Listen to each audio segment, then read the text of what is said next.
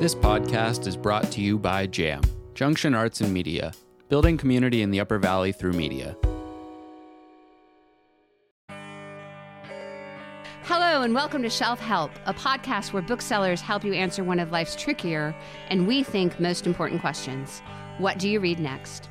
I'm Lisa, co founder of the Book Jam, a nonprofit designed to help you find your next great book. And now the talent for this podcast will introduce themselves. I'm Jen from Still North Books and Bar in Hanover, New Hampshire. I'm Emma, one of the co owners of the Norwich Bookstore in Norwich, Vermont. And I'm Kari, one of the co owners of the Yankee Bookshop in Woodstock, Vermont. If you've heard us before, you know our episodes answer questions from listeners. So please send us your reading dilemma to shelfhelpuv at gmail.com or use social media to reach any of these three amazing independent bookstores. We do our best to answer all questions we receive in upcoming episodes. And with that, today's recommendations and books talk. For this episode, each bookseller will discuss one book they recommend that answers today's question. And that is from Laura via Instagram, and her handle is It Me Laura B.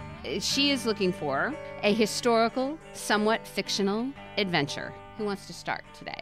And I we're all start. staring at each other, but Emma's going to jump right in. So I went more towards the historical semi fictional, was my focus. Not that there's not some adventure in this book, it's just a little bit more off the page.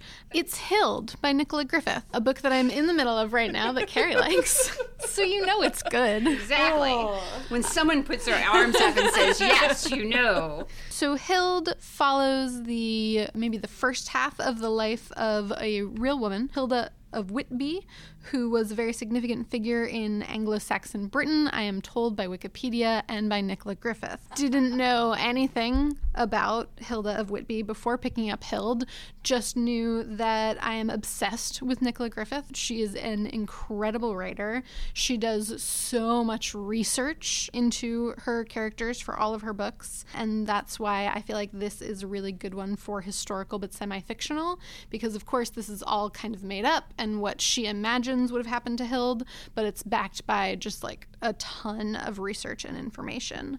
In the beginning of the book, Hild is a very young seer for this king who is currently kind of the leader of Britain, but is constantly kind of waiting for somebody to attack him or literally being attacked. And Hild's mother is pretty sneaky and also trying to do some like court politics and intrigue. So, in terms of adventure, if you find court politics and political intrigue adventuresome, definitely this book. It is very long. It's just one of those books that you can really sink into because of the just like very thorough kind of descriptions and world building, very engulfing.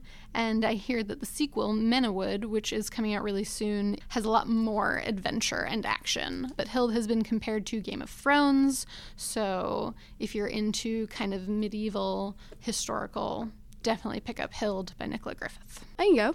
I was to recommend Washington Black by Esi Edugyan. It came out maybe like four or five years ago. It follows the narrative of this young boy who's born into slavery in the American South, I believe, or in the Caribbean. And when he's still pretty young, he escapes enslavement and ends up traveling north, where he befriends slash becomes the apprentice of this young inventor who is kind of like cutting doing cutting edge fake sciency things. Like they they ride around in a hot air balloon. So he becomes his apprentice starts learning about science and they form a really Or fake science. fake science. Yeah. i guess it was all fake science back then. They form a really nice bond. The main character is really sweet and you get to watch him grow up. And it's a little bit like all the light we cannot see because they play a lot in like the pools by the by the water and like do stuff with weird like mollusks and stuff i don't know if anyone else remembers that key part of all the light we cannot see but anyway when she's in france If anyone else focused on the actual science.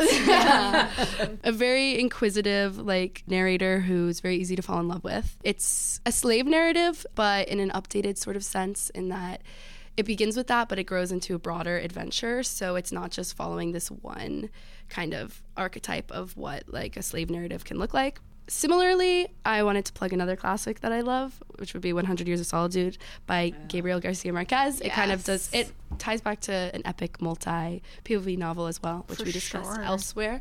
But it's a great, great, amazing, amazing novel that follows the history of a fictionalized Colombia over 100 years. There's a bunch of plot points that are allegories for the building of the Banana Republic, wars in Latin America, the decimation of indigenous people, extractive colonialism, but tied up with magical realism and this like dive into one family. So amazing, amazing book. That was a book that made me realize, like, oh, classics are good. Yeah, one of the one of the only ones, honestly. That and Dracula. Yeah, the only two I'll stand behind. Maybe Love in the Time of Cholera. You could just keep going. Maybe. All right. And my recommendation, I'm in the middle of this right now, so but I'm loving it so far. I went with historical fiction as well, called The Whalebone Theater by Joanna Quinn. So it's a story in five acts. I have just finished the first act. You meet the main character's name is Christabel and she is 3 years old and she is a very precocious toddler who is mostly ignored in a giant house. Her mother has passed, and her father, after three years, because the mother died in childbirth, has decided to bring home a new wife because he needs to produce an heir. This is happening right after World War One. So she's obviously not good enough as the heir. Yes, yeah, they need a they need a male heir. So a new mother has been brought in, and Christabel is running around behind the scenes at the moment. I believe in Act Two is where the the story gets its name. They live on the coast of England. And they have a beach near their house, and a big whale washes up on the beach. And Christabel runs out as very adventurous twelve year old, and with her with her flag that she's made from stuff at the house, and she stabs her flagstaff into the top of the whale and tries to claim it for herself. Unknown to her, there is a rule in England that anything that washes up on the shore is the property of the king. And so she's 12 and she's angry And she's now in trouble. and now she's in trouble and she eventually from from reading the back of the book. The whale carcass is dealt with but the bones remain on the beach and she and her siblings create a theater there where they perform like shakespeare plays and stuff Oh, wow. as children. And again their parents very much ignore them so they're just kind of running around. The story follows these kids as they grow up then and th- through and into World War II, which I haven't actually read a lot of World War II fiction, so it's different for me. Oh, um, wow. How can that be? I know, right? You can read about mollusks in All the Light We Cannot See if you want. That That's may- also World War II. that makes me want to read it. right? But yeah, so so far very good. I love the fact that it's following this little girl through all of it cuz she just she's so much more interesting than the adults. I was thinking it's like mollusks traumatized by submarines. You know, Probably, yeah, honestly. That's the World War II twist. Excellent. Anything else for historical, somewhat fictional adventures? I didn't know if anybody would go with like a creative nonfiction book at all. Yeah. I, I couldn't think of any that I had read personally and would recommend. Yeah, I can't think. I can think of some that fall into semi-fictional, but not historical. Right. And then I was thinking of like how far back do you have to go for it to be historical? You know, does 1970 count at this point in time? I don't know. I mean, Sure. Probably. Yeah. It was 50 years ago. Exactly. But then does 2000 count? Much like the question, "Can you recommend me a beach read?" The question, "Can you recommend me historical fiction?"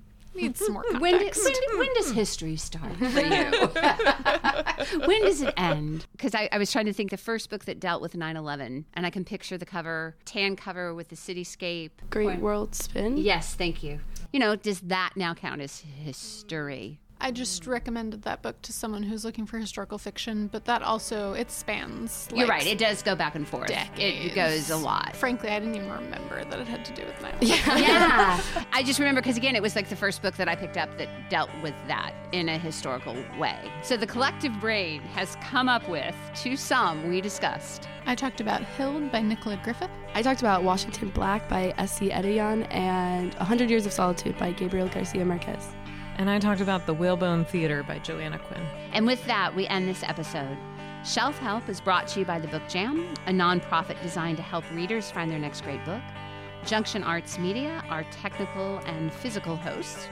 And these three fabulous Upper Valley bookstores Yankee Bookshop in Woodstock, Vermont, the Norwich Bookstore in Norwich, Vermont, and Still North Books and Bar in Hanover, New Hampshire. If you've got a reading dilemma, contact us at shelfhelpuv at gmail.com or reach any of these three fabulous stores using their social media venues. We are here to help your shelves.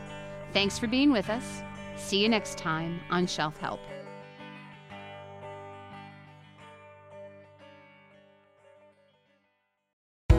Thank you for listening to this Jam podcast. If you have found this program interesting and would like to find more Upper Valley content or learn how to produce your own media, please visit us at uvjam.org.